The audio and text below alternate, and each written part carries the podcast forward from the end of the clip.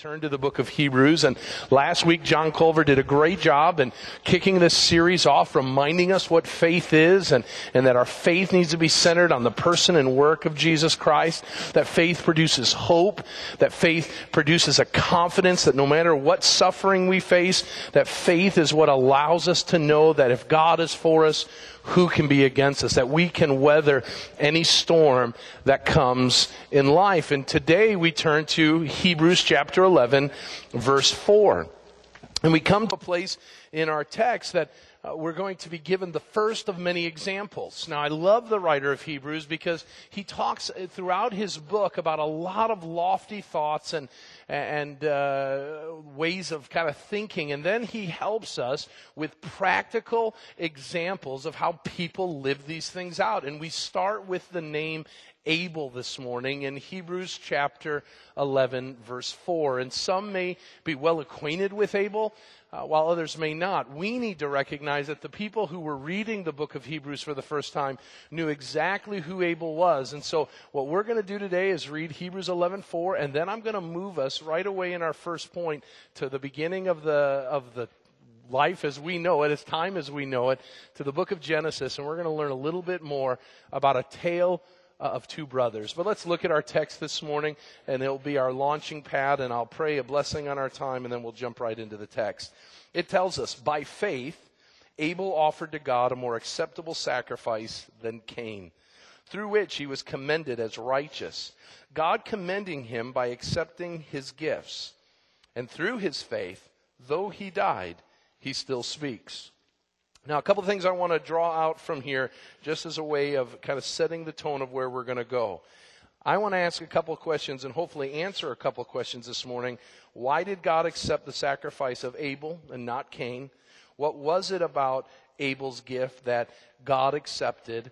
And number three, how is it that a man who's dead can still speak? I want to address that this morning, but let's pray. Father God, we come before you and we ask that you would give us faith.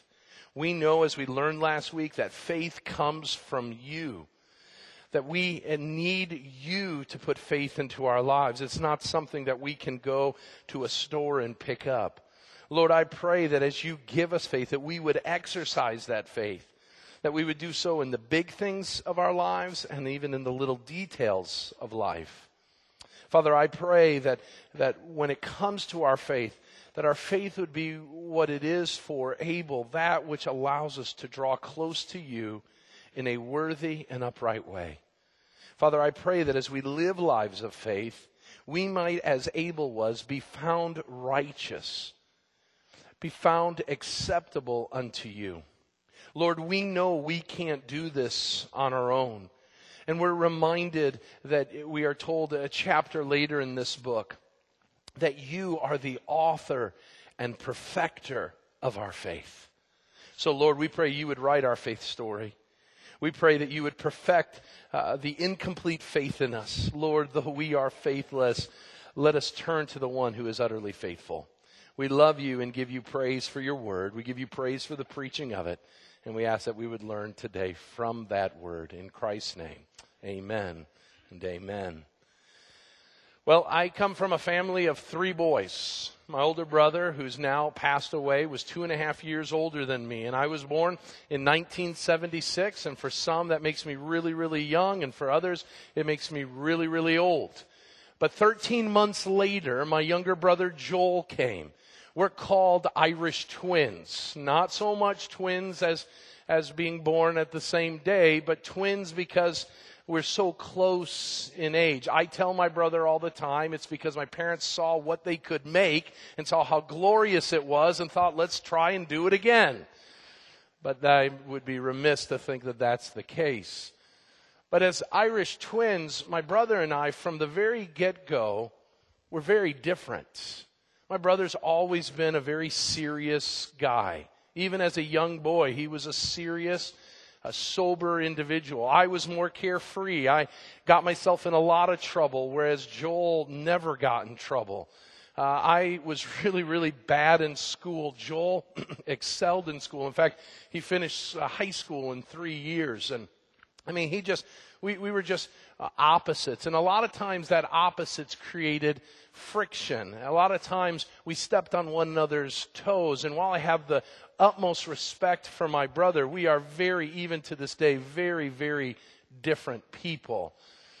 And yet, amidst our differences, one thing about us is incredibly similar, and that is our faith. My brother has a robust faith. He honors God each and every day of his life. He, he honors God in the way he lives. He honors God in the way he fathers. He honors God in the way he interacts with believers and, and non believers alike. He loves the church. He loves to be on mission for Christ. And I am here to tell you that while my brother and I are so incredibly different in so many ways, we are almost identical twins when it comes to our love for Christ and His church. And yet we come to a story in the book of Genesis about two other brothers, seemingly who are similar in every way. Uh, the opposite of my brother and I, and yet different where I believe it mattered most, and that was their faith. You see, Abel seemingly loved God and honored God and served God, and Cain seemingly did things that angered God and upset God. And, and we need to come to recognize and know what the difference between those two brothers were, because we are told in the book of James that some, even false teachers, as they're declared in, in, I'm sorry, in the book of Jude, not James, in the book of Jude, we are told that these false teachers went the way of Cain that led them to destruction. And then we read here in the Hall of Faith that Abel was righteous and accepted by God. And we've got to ask the question today are we going the way of Cain or are we going the way of Abel? Are we faith filled people who are living for God because we want to, not because we have to. Well, to understand what's going on, because we're given very little, one sentence about Abel, it tells us that the recipients of the letter knew exactly what the author was talking about. But I'm going to believe in our uh, crowd today, uh, there are some that don't even know who Abel is. Maybe you've heard the anecdote of Cain versus Abel. Uh, but you don't know much more of it. For us to understand what the writer of Hebrews is talking about, we've got to go back to the beginning. So turn in your Bibles to the book of Genesis. To the book of Genesis. And we're going to be in Genesis chapter 4. And as you're moving to Genesis chapter 4, way at the beginning of the Bible, uh, let's just kind of catch you up where we're at since the foundations of the world. So God is an infinite, almighty, um, all knowing God who has been, who has existed. There's never been a time where he hasn't existed. Uh, and he begins at some point in eternity past, he comes to a decision that he is going to create the heavens and the earth.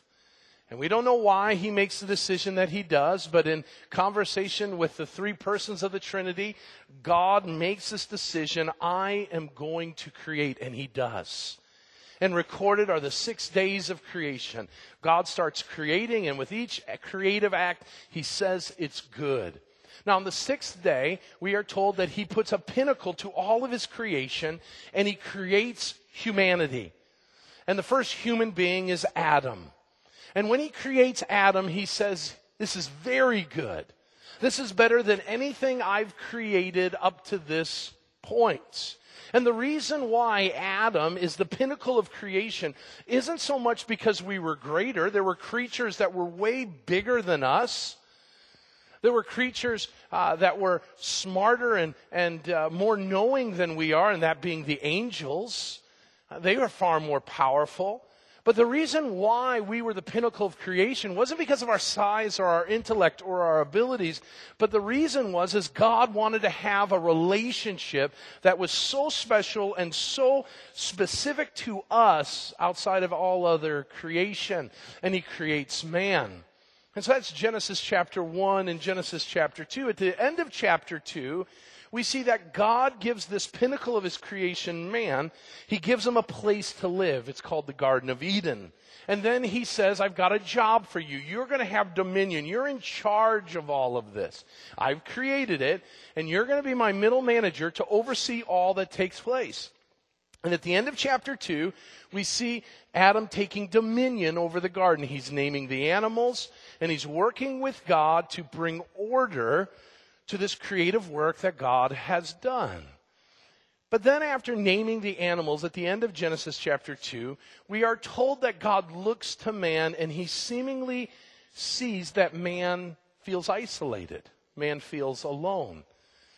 And I wonder if it was as he was naming the animals, he names them and they're in pairs, each of them having uh, their own uh, individual to uh, complement them.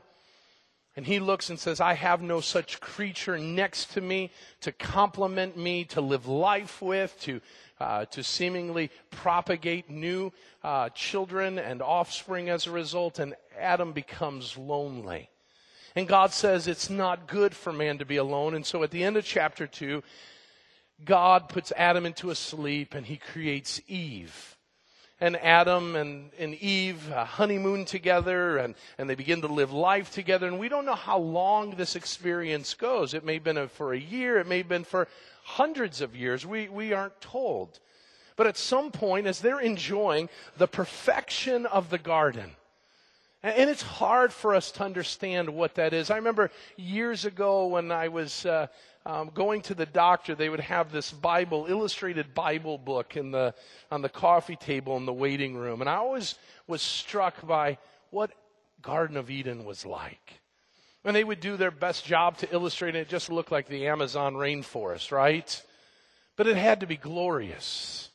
To be able to relate with God, we are told they walked and talked with God in a relationship that you and I will not experience until we get to heaven. They enjoyed earth as it was supposed to be. No trouble, no pain, no heartache, no hardship of any kind. Listen, in the Garden of Eden, there was no such thing as a Monday. Every day was the weekend. It was an enjoyable time. It was, as John Mil- Milton tells us, it was paradise. It was paradise. But then in Genesis chapter 3, something terrible takes place the devil who had fallen from heaven, who had been thrown from heaven as a result of his rebellion before the foundations of the earth, sometime in eternity past, God allowed for him to be in the garden. And because I believe that the devil had seen that there was this new creature that God was relating to in a similar way that he had related to even Lucifer, who is the devil when he was an angel, he recognized, listen, if I can get this new creature to fall, then they'll be in the same spot I am. And so the devil plays the spoiler and he tempts Adam and Eve to break one of God's commands. And Adam and Eve, amidst perfection, amidst having everything that they could ever want or desire, they decide to follow the devil and follow the devil into his rebellion. But something very different takes place. And something that I believe that the devil never saw coming. I think that the devil thought if I can get this man and woman to sin, then they'll be doomed just like the demons and I are, are doomed. But God comes and he does what he did with the angels. He brings curses and he brings judgment. And in Genesis chapter 3, and especially in the middle part, we see after their sin, after their fall, God comes and he brings judgments to them. And he brings some to the men, and some to the women, and some of them in their relationship with one another, that because of that, not only will we be at war with God, but we'll be at war with one another because of our sin. But then, God does something quite remarkable. God says in Genesis 3:15 that though Adam and Eve have fallen, unlike the angels, God is going to bring a deliverer, a redeemer, and this redeemer, this deliverer is going to come from the offspring of the woman. Our answer, our hope, God was going to bring through us. And he was going to use that redeemer, that deliverer, to crush the head of Satan, even though Satan would bruise the heel of this Redeemer. Now, Adam and Eve have no idea what God's talking about. In fact, you're going to see, I believe, and many scholars do as well, that Eve thinks when she gives birth to Cain, that Cain is the deliverer, that he's the answer. Isn't that like human beings to think that when God speaks, we are the generation that it's going to take place in?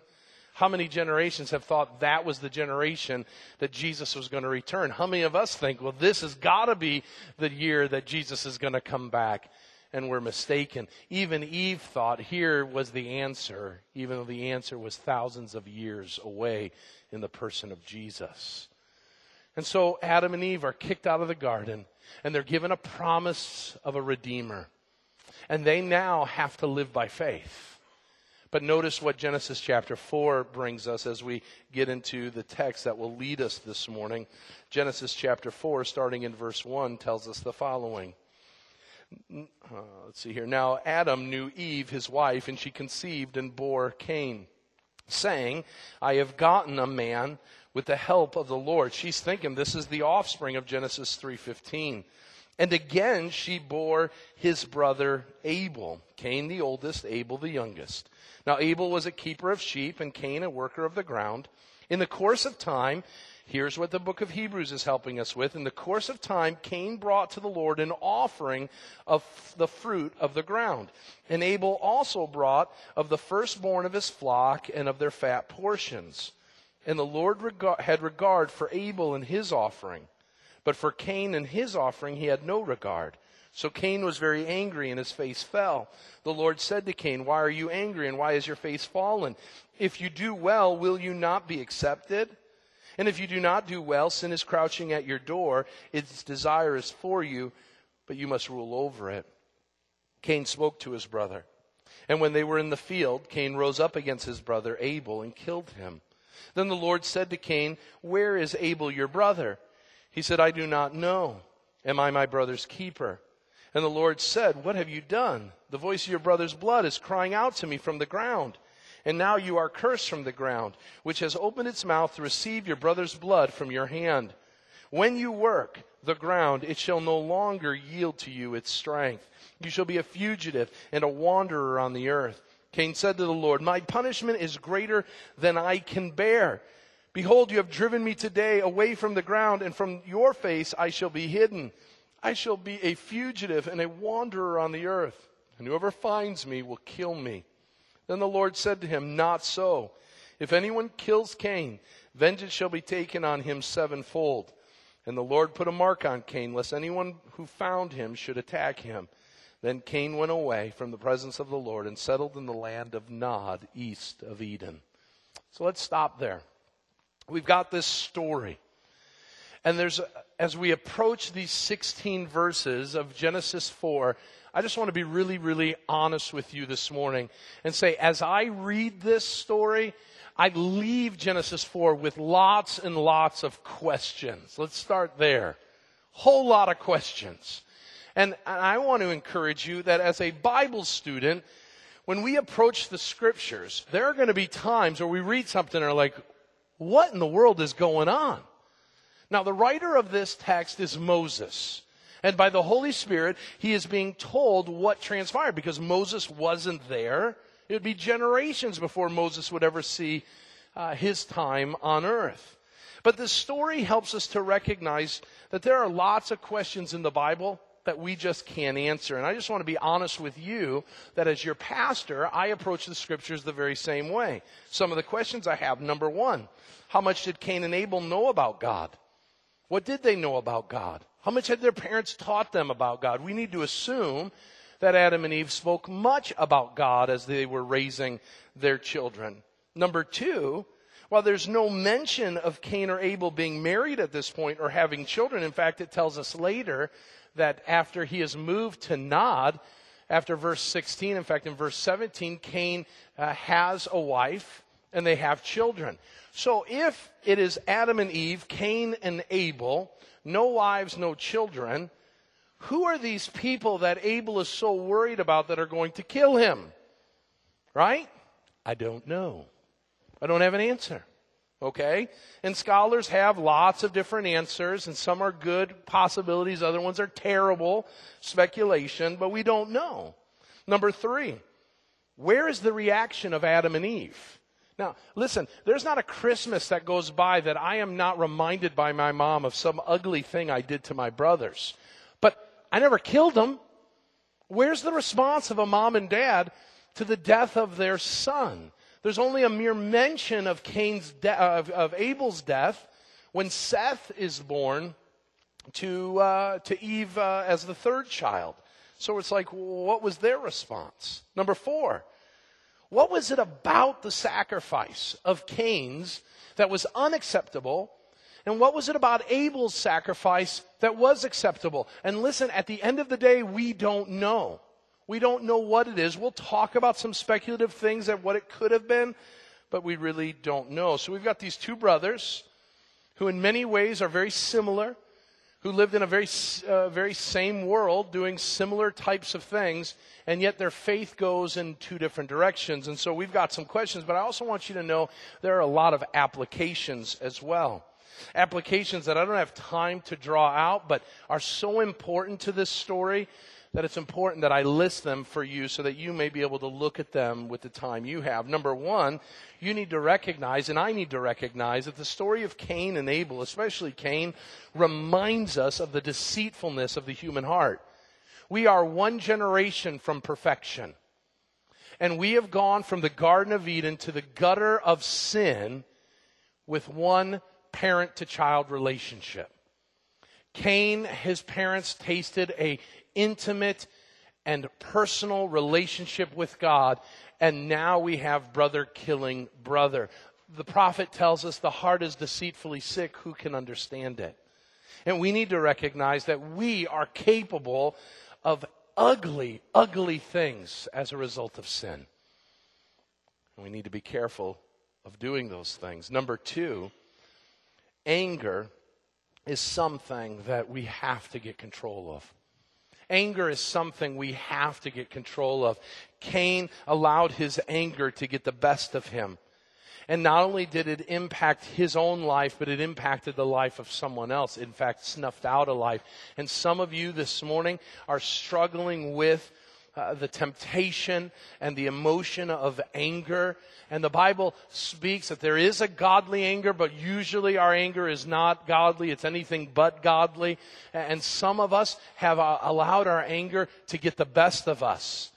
And it has hurt those, even those closest to us.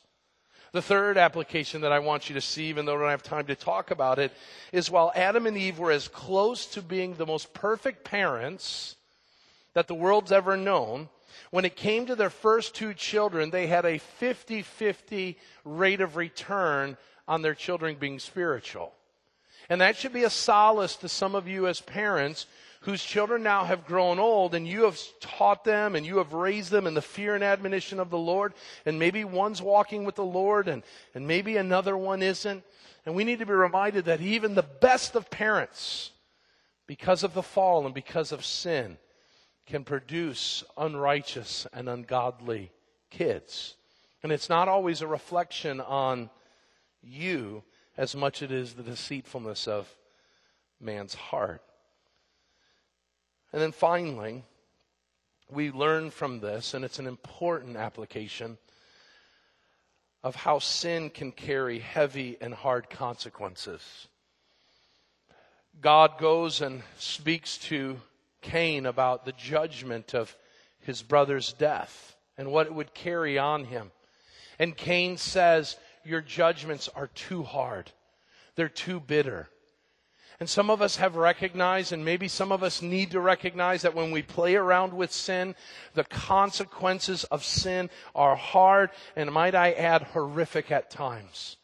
That what seemingly was done in a moment of passion, in a moment of of bad decision making has ruined not only your life, but the lives of many other people. And Cain is a reminder of that. And so this, this uh, story has lots of questions. This story has lots of applications, but the elders have directed us as preachers to address the faith element. And so that's what I want to do with the rest of our time. So, what do we need to learn about faith? I want you to recognize that the story of Cain and Abel is a story of how we approach God. And there are two strategies that we see in our text of how people can approach God. And people have been approaching God these ways for all of eternity now. Uh, some go the way of Cain and some go the way of Abel. And God is telling us that the way of Abel is the most excellent way. It is the right way. It is the righteous way. But in order to understand better Abel, we've got to understand Cain. And in Cain, we see that living for God is a duty we have to endure. He got it wrong. Now, we aren't told when and how these boys learned about the world they lived in. No doubt, as godly men, as a godly man and woman, Adam and Eve were telling their children who God was. No doubt they talked about Eden. They talked about the blessed life that was lived in Eden, the good of life, the good old days when things were perfect. And the children were listening. And they talked about this God, this creative God who created everything seen and unseen. And then they talk about this God who had brought order to their creation. They talked about how loving this God was and the relationship that they had, the things they learned about their universe because of the God who they talked with and dialogued with their, in their days of Eden. And then they talked about the deceitfulness of sin they talked about the temptation of the devil who now was prowling around the world seeking who he may devour. At a young age, no doubt, Cain and Abel were hearing about the God of creation, but also the corrective God who brings order and discipline when we rebel against him. This is a reminder for us as parents that we need to be honest and open about not just the good we did when we were growing up, but the corrective times when God had to discipline us, when we had to experience consequences. Because no doubt, Adam and Eve, as they told their children about the garden, one of the kids had to have asked, well, why aren't we there anymore? I mean, this house is nice, but it's not perfect. Where's all this perfection? We're seeing a lot of blood, sweat, and tears in our day. Where, where is the good? And mom and dad would have had to been honest and say, you know what, we blew it. We didn't listen to God. We were tempted by the devil and we went his way. At some point, we have to acknowledge in the text that God had given the prescription, the command that offerings be made. Because it seems in Genesis that Moses seems to articulate that there was a time and place that both Abel and Cain knew that they were to bring offerings to the Lord. Now, there's a couple things that we need to recognize about it. Number one, there's nothing in the text that tells us that what Cain brought was bad. We are told he brought fruit from the ground. He brought that which he produced. We are told that Abel, who was a shepherd, brought one of his sheep. And and, and slaughtered it. Now, some will say that the reason why God doesn't accept Cain's um, offering is because it wasn't a blood offering. It wasn't horrific enough. A.W. Pink, who's a, uh, a Bible uh, teacher, spends a lot of time talking about the ugliness of sin, and, and there needed to be an ugly death, and plants don't experience an ugly death when we harvest it. But there needed to be an ugliness to recognize it. And I love A.W. Pink, but I, I just don't buy that. I just think that's way too much uh, sermonizing of a, of a passage. What I think really it takes place is that Cain brought what he was supposed to, and Abel brought what he was supposed to, but still there was something wrong. And so others say it was the quality. It, it is spoken of in Genesis chapter 4 that Abel brings the first fruits and the fat portions. And many Bible scholars will say he brought the best, whereas Cain brought the worst. In essence, he brought rotten crops uh, to be offered up. And I'm hard pressed to think that, okay? Maybe that's the case, but that would show a really, really angry guy, a sinful guy at the heart of it. And I'm not sure that that's the case. And here's the thing Cain seems surprised when God doesn't accept his offering. if you bring trash to the offering knowing God's not going to accept it, you wouldn't be surprised when He doesn't accept it, right? Of course, I brought you trash. You weren't going to accept it. I didn't want you to accept it. And He is genuinely hurt and dumbfounded that God doesn't his accept his offering. So I'm here to tell you, I believe that they were to bring something of their own that was of cost to them, which they did, one of grain and fruit, one of a lamb. They were of the highest quality. Let's give them the benefit of the doubt that they brought the highest of quality. That still begs the question, if both of them did each of those things just right, what's the problem?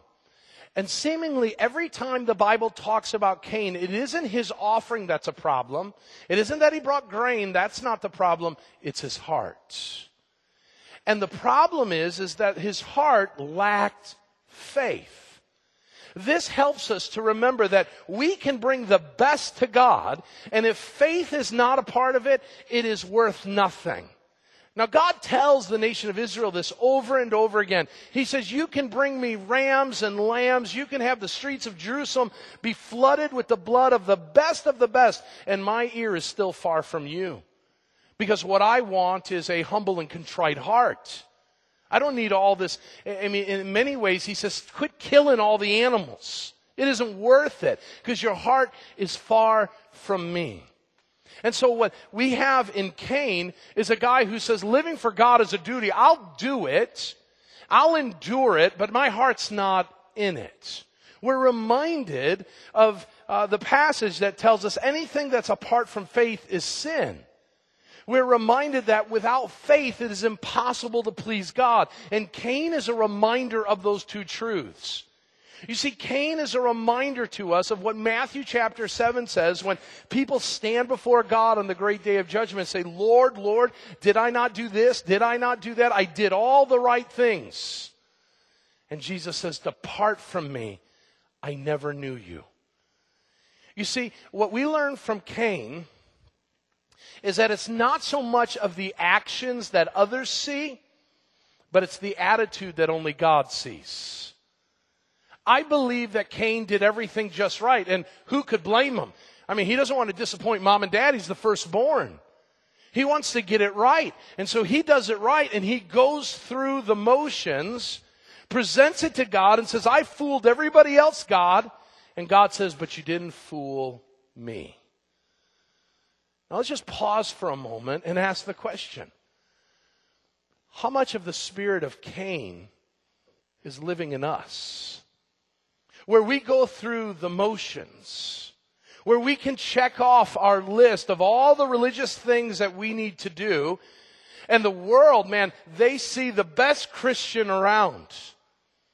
They see someone who, man, they just mark off all of the right boxes. But when it comes to God and God looks at your life and God looks at your heart, He sits there and says, Your heart's not in it. You're doing it out of duty. You're not doing it because you love me. You're not doing it because you, you want to know me. You're doing it so you can cross it off a list, so you can look good in front of some people. Listen, some of us, maybe they were all in the first service, but some of us should receive Academy Awards for the show we're putting on right now. Because we've got everybody else fooled about who the real us really is. Because we've got people thinking we've got this close and intimate relationship with God. We've got our parents fooled. There's no mention that Adam and Eve are mad at Cain's offering. They're fooled. There's no mention that Abel's like, bro, why did you bring that? That's the worst offering you could have brought. God's gonna be mad at you. I think his brother was fooled. And I think far too many of us are fooling people around us into thinking we've got a vibrant and healthy relationship with God when we don't. And our thinking is if I can just endure it, if I can just keep up the show, then everything will be fine. But Matthew chapter 7 tells us otherwise. That on that great day, Jesus will say, They didn't know.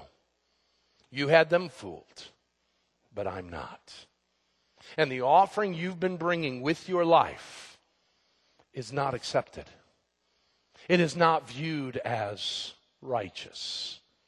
And so we've got to be warned by the life of Cain that we could be fooling people, but that we're not fooling God. So there's a second strategy. Might I add before, go back for one second, might I add, bef- this is the strategy that leads to destruction. It leads to destruction. And so faith changes things. And we've got Abel. And Abel is commended. Commended not because he brought the, uh, the lamb or because it had blood or, or because his was pure and the other one was rotten. None of that.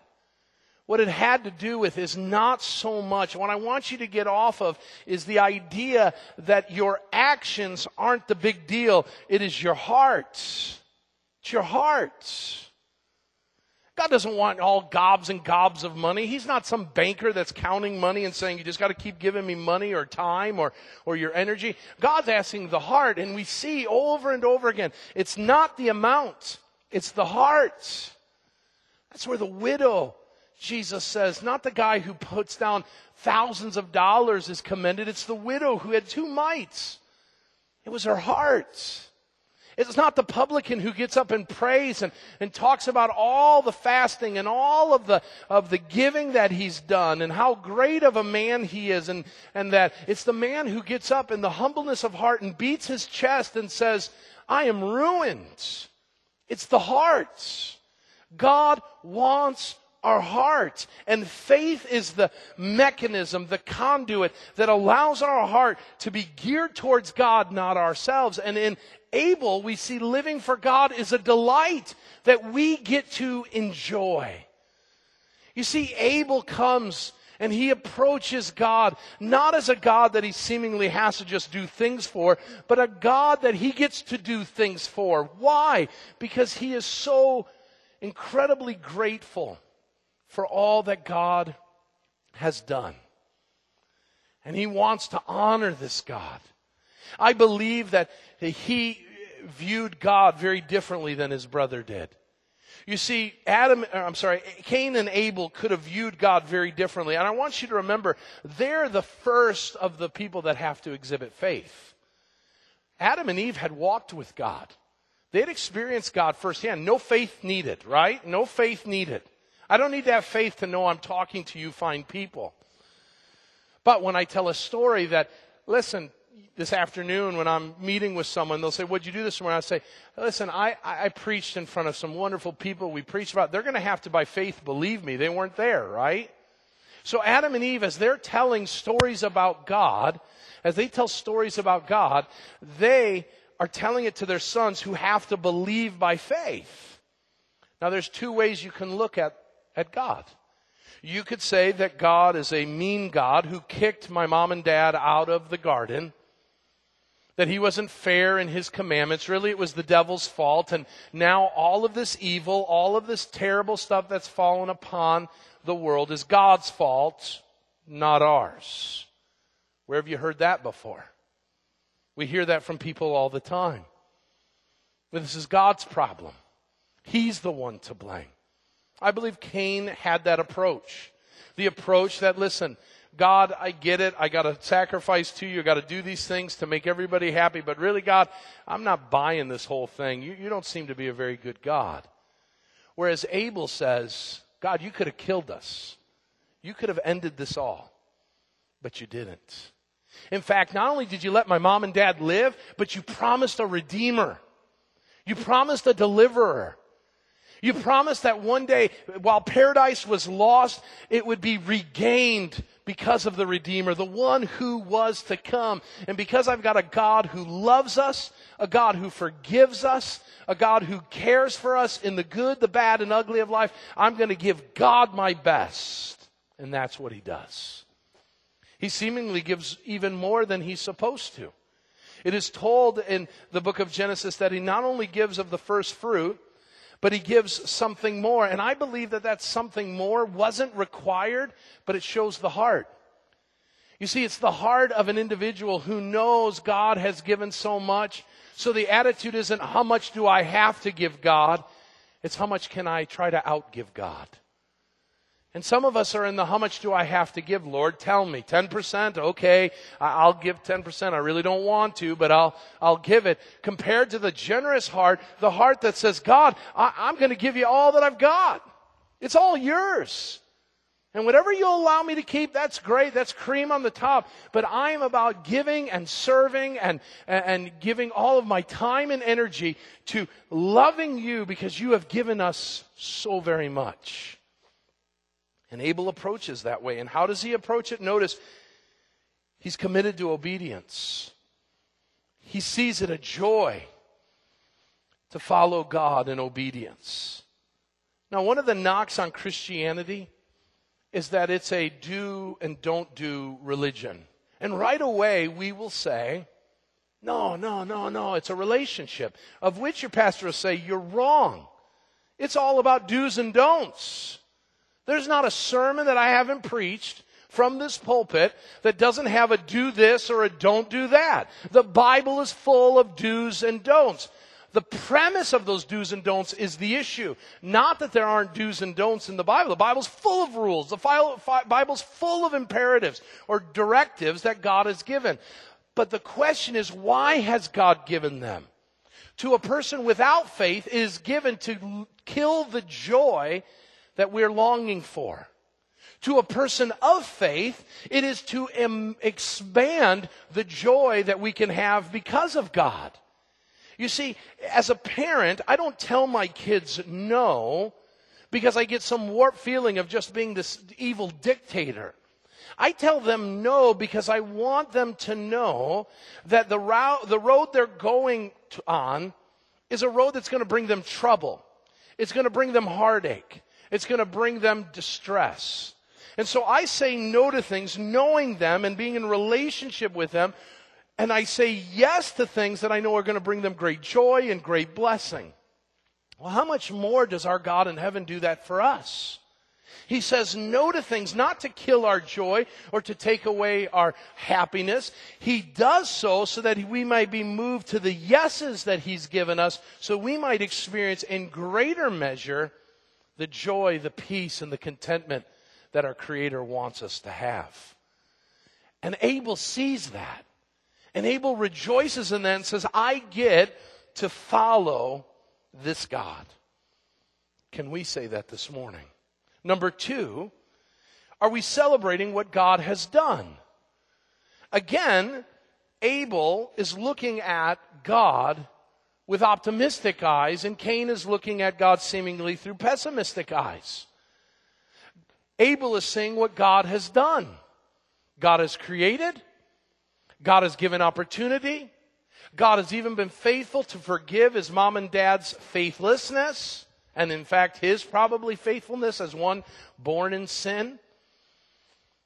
And he sees God as a great God. He sees God as a opportunity to celebrate. God, I wouldn't be anywhere without you. God, I would be lost without you, which begs the question this morning when we gather together, when we worship the Lord, do we celebrate? Or has it become a duty, a routine that doesn't change us? You see, the, decept, this, the uh, deceptiveness of Cain's response to God is breeding in our hearts each and every Sunday when we gather. Finally, this type of faith communicates long after we're gone. The book of Hebrews says that though he's dead, Abel still speaks. Now, this is a miracle in two ways. Number one, as we look to the scriptures, nowhere, whether in the Old Testament or the New Testament, do we have any record of Abel ever saying a word. And yet I've just preached a whole sermon on him and his life. Number two, the Bible says though he's dead, he still speaks. His legacy goes on. I said this and I caught myself in the first service because I hadn't even thought of it. Today we celebrate Memorial Day. Those who have given their lives for something greater. Abel should be celebrated on Memorial Day in churches.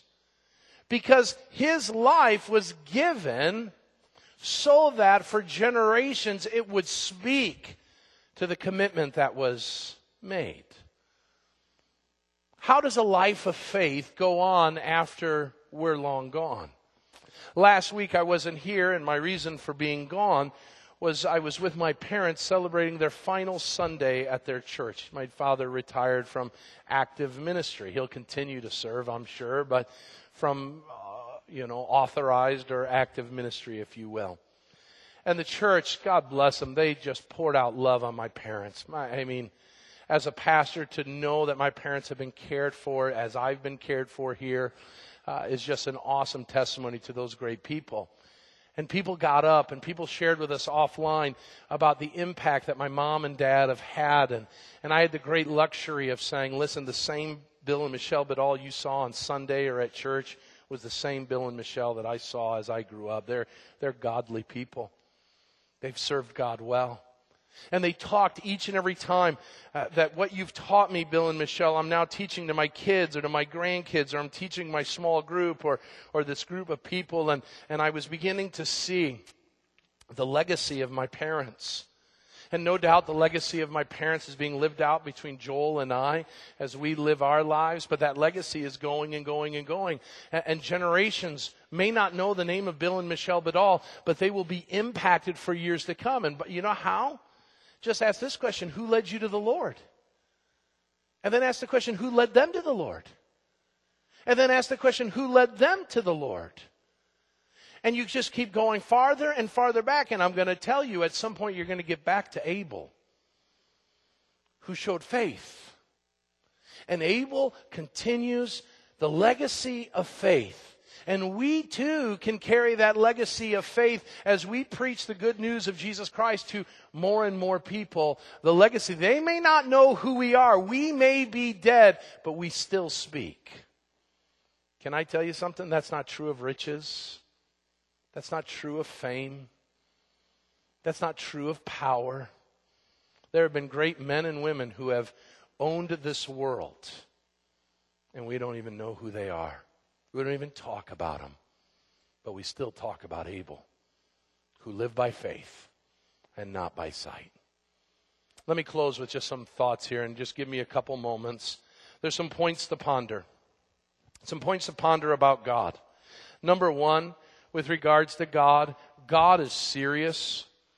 God is serious and always demands obedience to his commands. He always demands obedience. So if you're playing with God and thinking, God, these are just suggestions, you're wrong. God demands obedience. He is a holy God. And He has told us how we are to approach Him. And don't get in the idea that I just got to approach Him right in action and not in attitude. God talks way more about our attitudes and our heart than He does about what we bring. God is concerned about the real us. And if you're playing games with God today, cut it out. God is serious, and there will be a day of judgment that will come where the seriousness of your mistake and not following God's commands will come full weight on you, and your words will be the same words of Cain. The punishment is too much for me to bear. But in that moment, in that moment, it will be too late. So, the story of Cain helps us in this. And that's the second point that we need to remember about God. When God gives a second chance, and listen, He doesn't always give a second chance, but when He does, change course. So Cain has missed it. His heart wasn't right. He, he, he comes unworthily to the, the um, sacrifice altar. And God says, You blew it. He tells him, you blew it. The reason why you're sad is you blew it. And God says to him, It's not too late. Don't you know if you do what is right, you'll be accepted? God says, I'll give you a second chance. But notice that sin is crouching at your door. It's ready to overtake you. There's an opportunity that you and I have, but at some point we allow sin so far into our lives, we run the risk that we'll never come back to the Lord. And so God is offering you this morning a second chance. Stop going through the motions. Stop living for self. God is saying to you, don't you know if you do what is right, you will be accepted. By the blood of Jesus Christ, you will be accepted. If you repent and turn from your ways, you will be accepted. God will embrace you. God's love will be showered upon you. But Cain didn't do it. And sadly, some in this place will go the way of Cain. How about for those that are trying to live like Abel? Let's talk about our faithfulness and I'll close. Our faithfulness, three things that I want you to see about our faithfulness. Number one, faithfulness at times can cause conflict. Nowhere in the text do we see that there was a conflict between the brothers until Abel was faithful and Cain wasn't. Some of you have lived in families where your relationship with your family was great until you met Jesus. Until you started reading your Bible. And you're like, wait a minute. I know Jesus. I love Jesus. I've been a part of Jesus. Why would conflict come? Because Jesus said it would, right? Jesus said, uh, I haven't come to bring peace, but in fact, I'm going to bring division to families. Because of how you view Jesus is going to determine whether people love you or hate you. And Abel is hated not because he's a tender of sheep, not because he was a bad younger brother, not because of any of the things that he did. The reason why he was hated and then killed was because he was faithful. An unbelieving world, an evil world hates faithfulness because it's a reminder of their own sin. And sometimes you'll be faithful in the workplace or in your home or in your community, and you'll be reviled for it. Remember, Jesus was, and we will as well. Number two, faithfulness is costly. He died. And we need to recognize, though our heart is right with God, does not mean that everything will go well with us. Abel died because he was faithful. And we need to recognize that we may lose some of our rights, we may lose some of our freedoms, we may lose some of our, our things, we may even lose our life because faithfulness is a costly endeavor. And finally, it's a choice we have to make every day. If you and I are going to live the life of Abel, it isn't a decision we made at some youth rally. It isn't a decision we made at some service on a Sunday morning years ago but it's a decision we make each and every day. It's a decision we make in the easy things of life. It's a decision we make in the hard things of life. It's a decision we make in the little things of life. It is a decision we live by in the hard things. We are told that the righteous shall live by faith. And so, what needs to change in your life? What show needs to be put away? What part of the real you needs to embrace the God of the universe so that faith can be perfected in you? Faith is lived out each and every day. It's lived out in front of church going people, it's lived out in front of atheists, it's lived out in families, it's lived out amongst people we've never met before. Faith is lived out, and it's a choice we need to make each and every day. And I pray for your good and for God's glory that you and I will make it for Him.